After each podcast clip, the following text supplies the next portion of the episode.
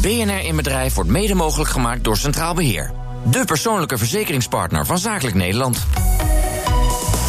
BNR Nieuwsradio. In Bedrijf. Maarten Bouwhuis. BNR in Bedrijf kijkt achter de schermen en legt het geheim van de ondernemer bloot. Deze week zijn we bij Fortune Coffee in Zoetermeer. Het bedrijf maakt en levert koffieautomaten en natuurlijk de koffie erbij voor op de werkvloer. En dat doen ze door het hele land. Niet meer als groothandelsorganisatie, maar als franchise-formule. In de mogelijk nieuwe franchisewet die eraan komt... krijgen franchise-nemers meer invloed. Nou, dat zien ze hier toch wel een beetje met angst en beven tegemoet. Daar ga ik over praten met Ton van der Tang, algemeen directeur bij Fortune Coffee en enige aandeelhouder. Fijn dat we bij jullie te gast mogen zijn. Dankjewel. Die nieuwe wet uh, met angst en beven, kijk je die tegemoet? Uh, ene kant wel, andere kant ook niet. Uh, wij hebben het verder goed geregeld. Uh, we zijn al heel veel dingen zijn al op papier gezet en, en goed verwoord.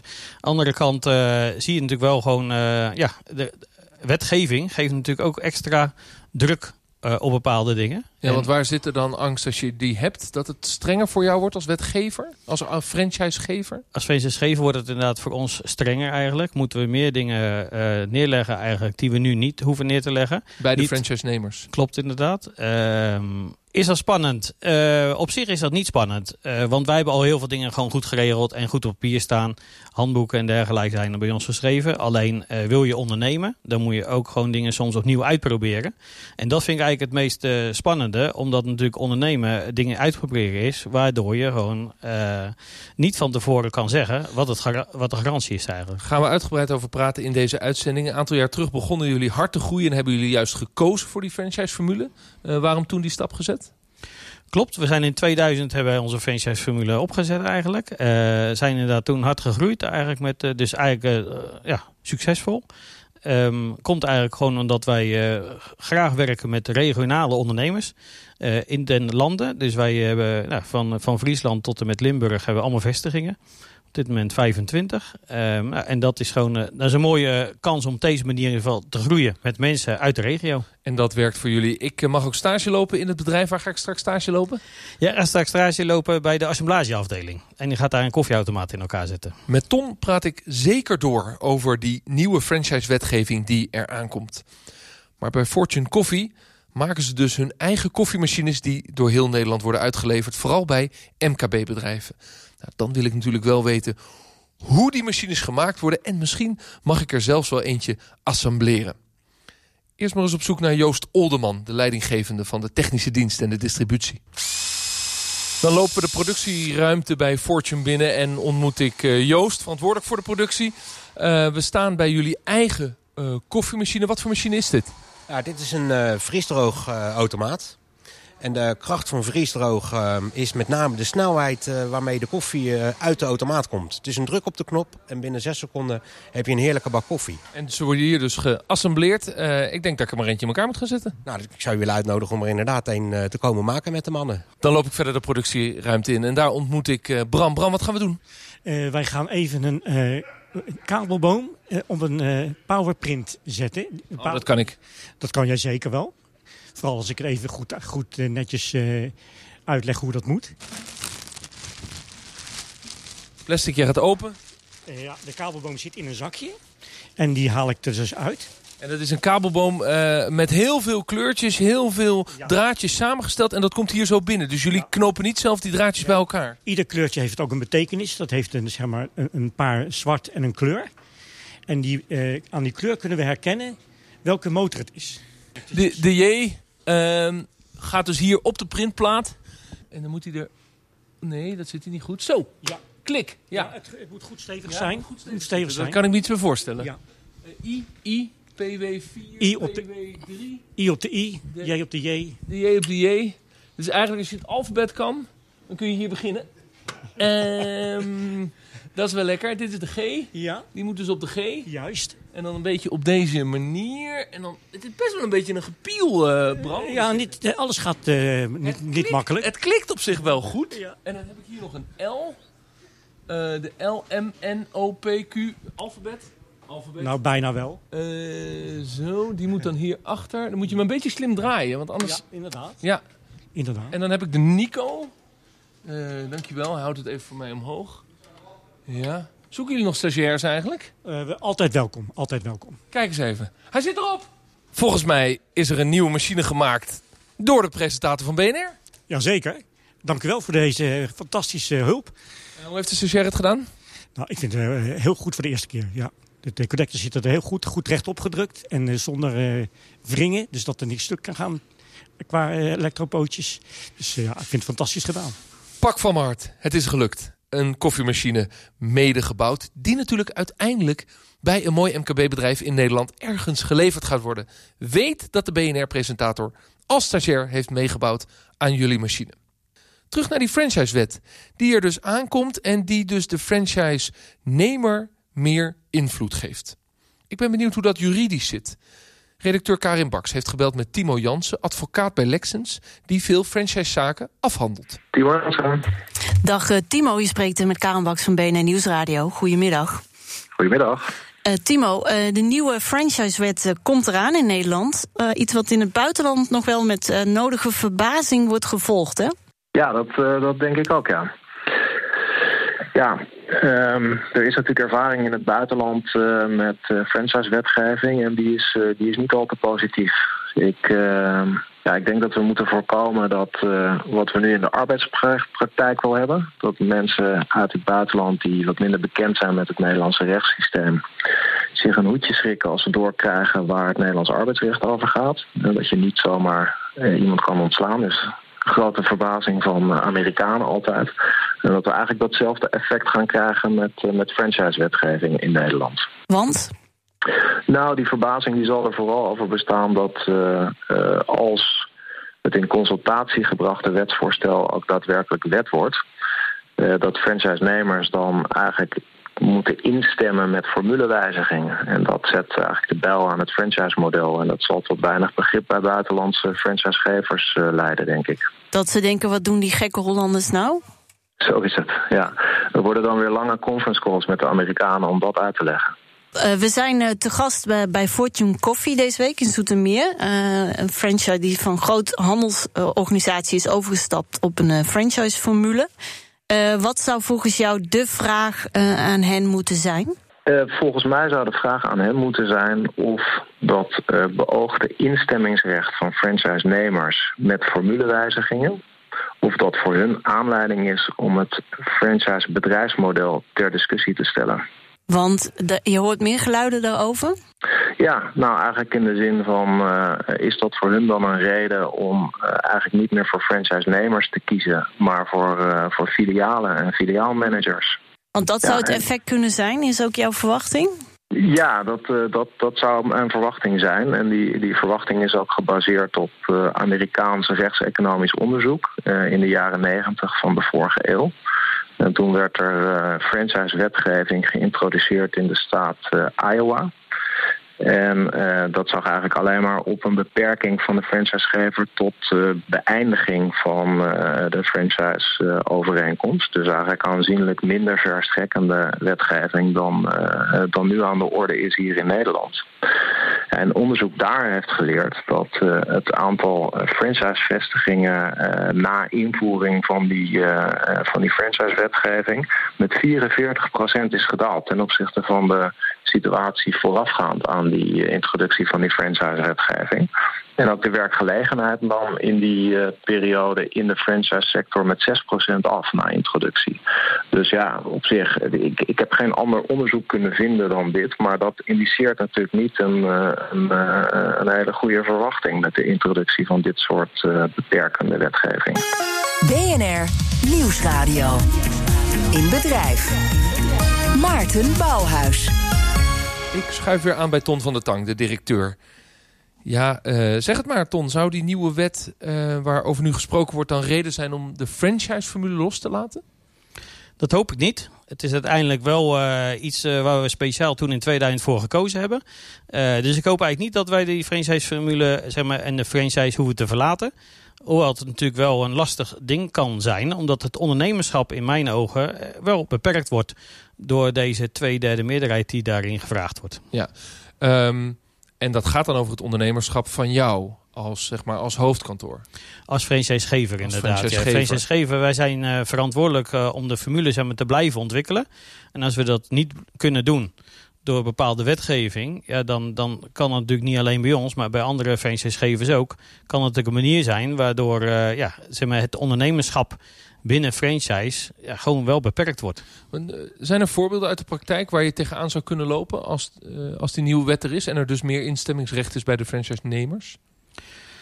Nou, we hebben jaren geleden hebben we onze huisstijl veranderd. Eh, ja, dan, dan zie je wel op dat moment eventjes een, eh, een, eh, ja, toch een stukje oponthoud natuurlijk. Omdat dan, je moet de mensen proberen mee te krijgen. Dat, dat proberen wij in ieder geval dat wel binnen ons bedrijf. Om alle ondernemers mee te krijgen naar de nieuwe, in dit geval huisstijl. Dat heb je in de praktijk dus al gedaan. Je, Dat wilde ze meekrijgen, je wilde het niet opleggen. Nee, maar uiteindelijk kom je natuurlijk altijd wel op een punt terecht natuurlijk... van dat alles eh, daar uitvoerig is bekeken, alles uitvoerig eh, besproken is.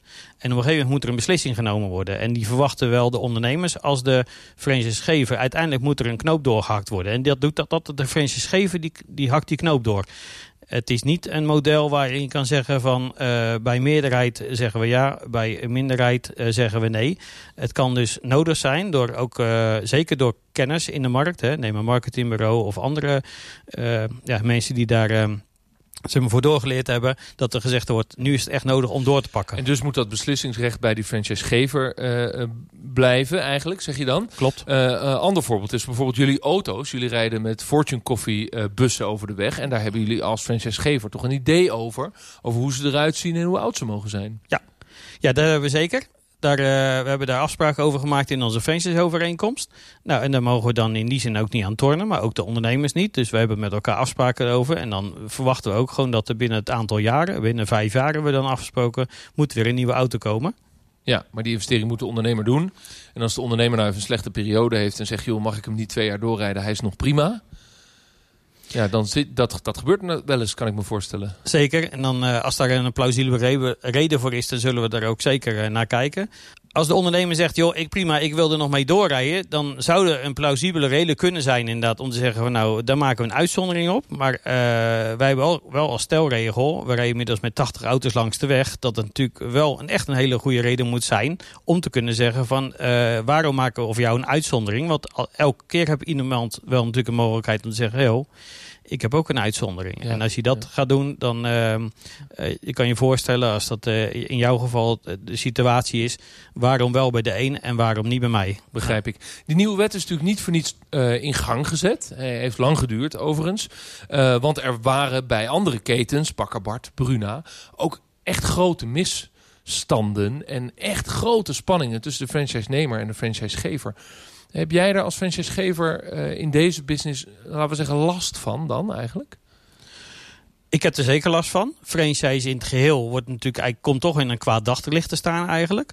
Franchise is een hele mooie vorm eigenlijk van samenwerking eh, tussen ondernemers en de franchisegever. Eh, dus ik ben er echt een fan van, zou bijna zeggen, om op deze manier door te kunnen blijven gaan. En dat er, dat er misstanden zijn, ik zou bijna zeggen, die zie je in elke branche, zie je wel misstanden. En moet je dat nou gelijk met wetgeving allemaal dicht gaan timmeren. En dat vind ik echt wel een ding, dat ik zeg van ja, eh, dat vind ik lastig, omdat... ehm, ja, alleen elke, elke franchise is natuurlijk niet dezelfde. Je hebt zoveel verschillende soorten. En nu wordt het allemaal over één kam ge, ge- Zijn er geschoren. eigenlijk Zeg maar. alternatieven als je... Is misschien een rare gedachte, maar als je toch echt zou stoppen met franchise, heb je dan een alternatief terug naar het eh, vertegenwoordigersmodel?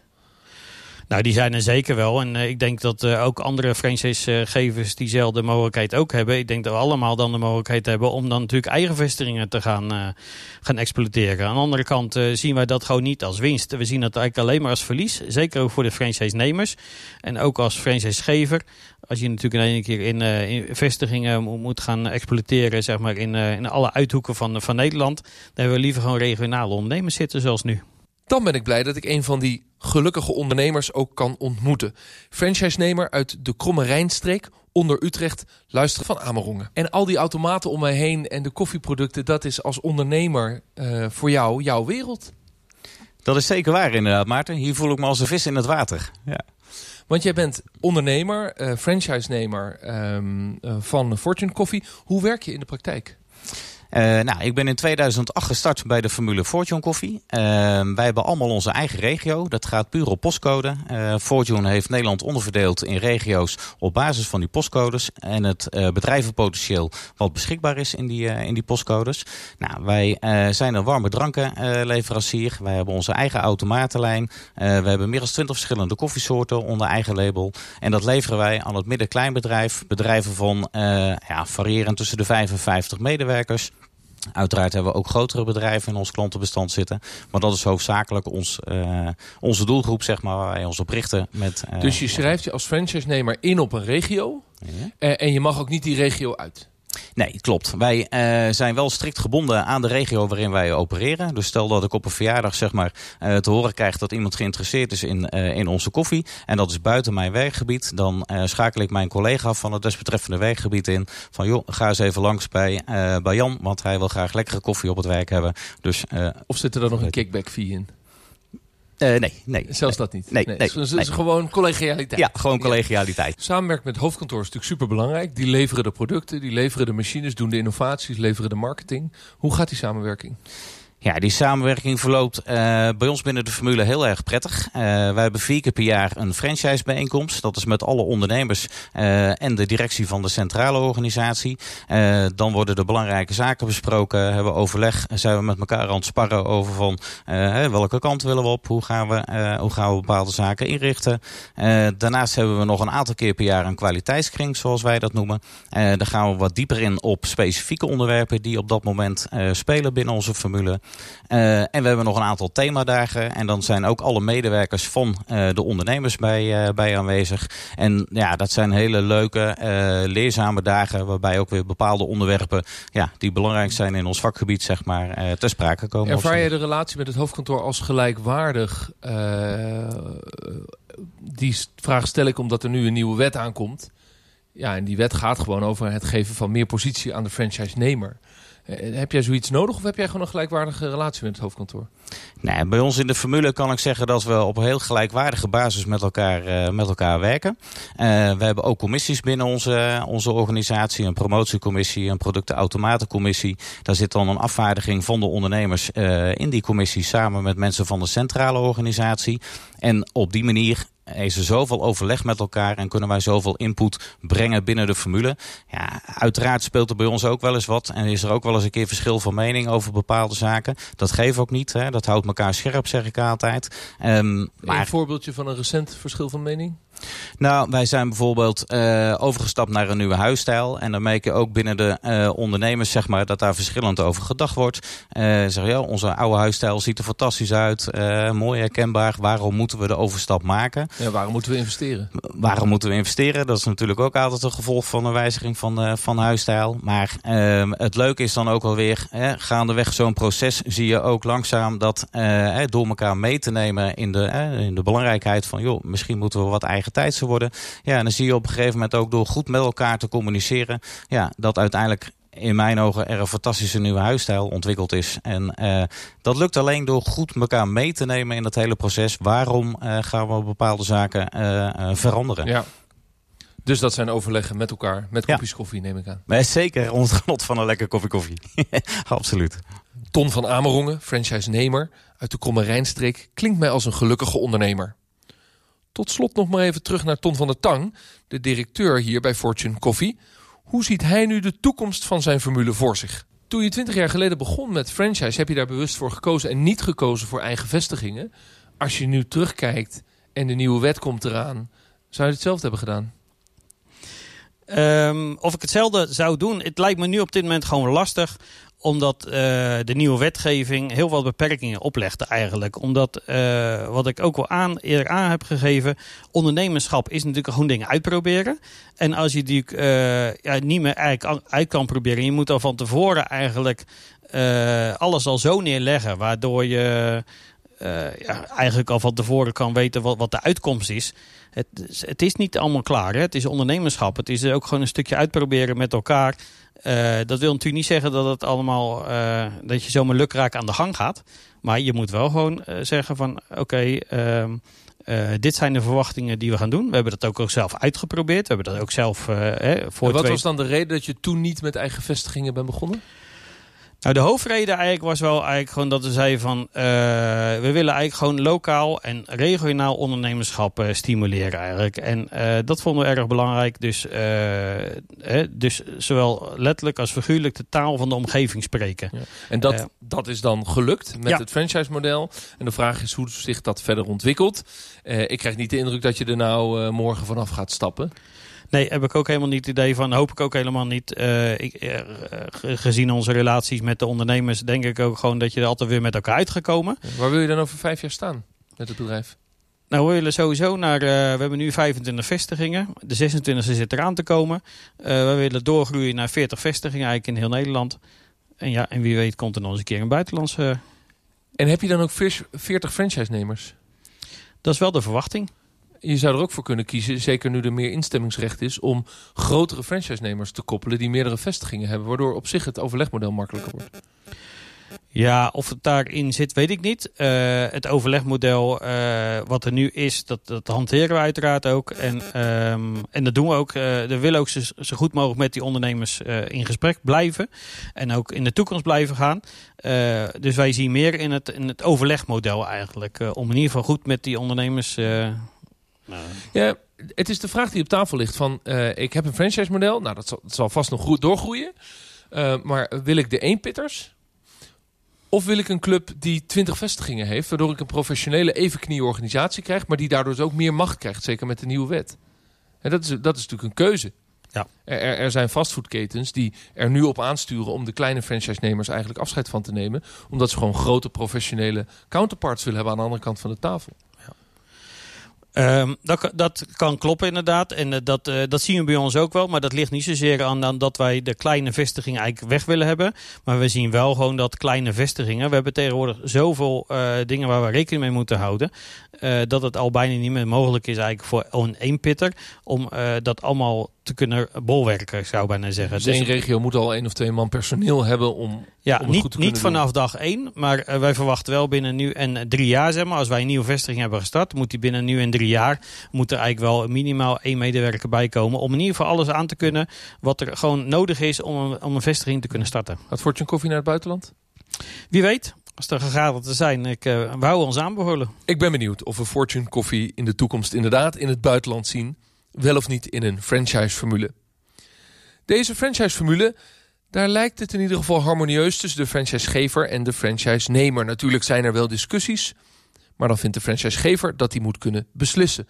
Zo legde Ton van der Tang, de directeur van Fortune Coffee, mij uit. Ik heb natuurlijk maar één ondernemer kunnen spreken, dus hoe de andere 24 franchise-nemers er naar kijken, dat weet ik niet. Wat ik wel weet, is dat de directeur toch die nieuwe wet met enige sepsis en angst en beven tegemoet ziet... omdat hij zich afvraagt of hij kan blijven ondernemen in dat franchise-model. Hoe die toekomst eruit ziet, dat zal alleen de tijd ons kunnen leren.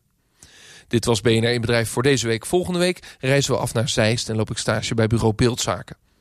Een bedrijf dat niet per se wil groeien in omvang... maar wil bijdragen aan het vakgebied van de beeldtaal... Weet jij nu een leuk bedrijf waar ik zeker een keer moet meelopen? Mail ons dan inbedrijf.bnr.nl. Voor nu, bedankt voor het luisteren. Blijf ondernemen en tot volgende week. BNR in Bedrijf wordt mede mogelijk gemaakt door Centraal Beheer.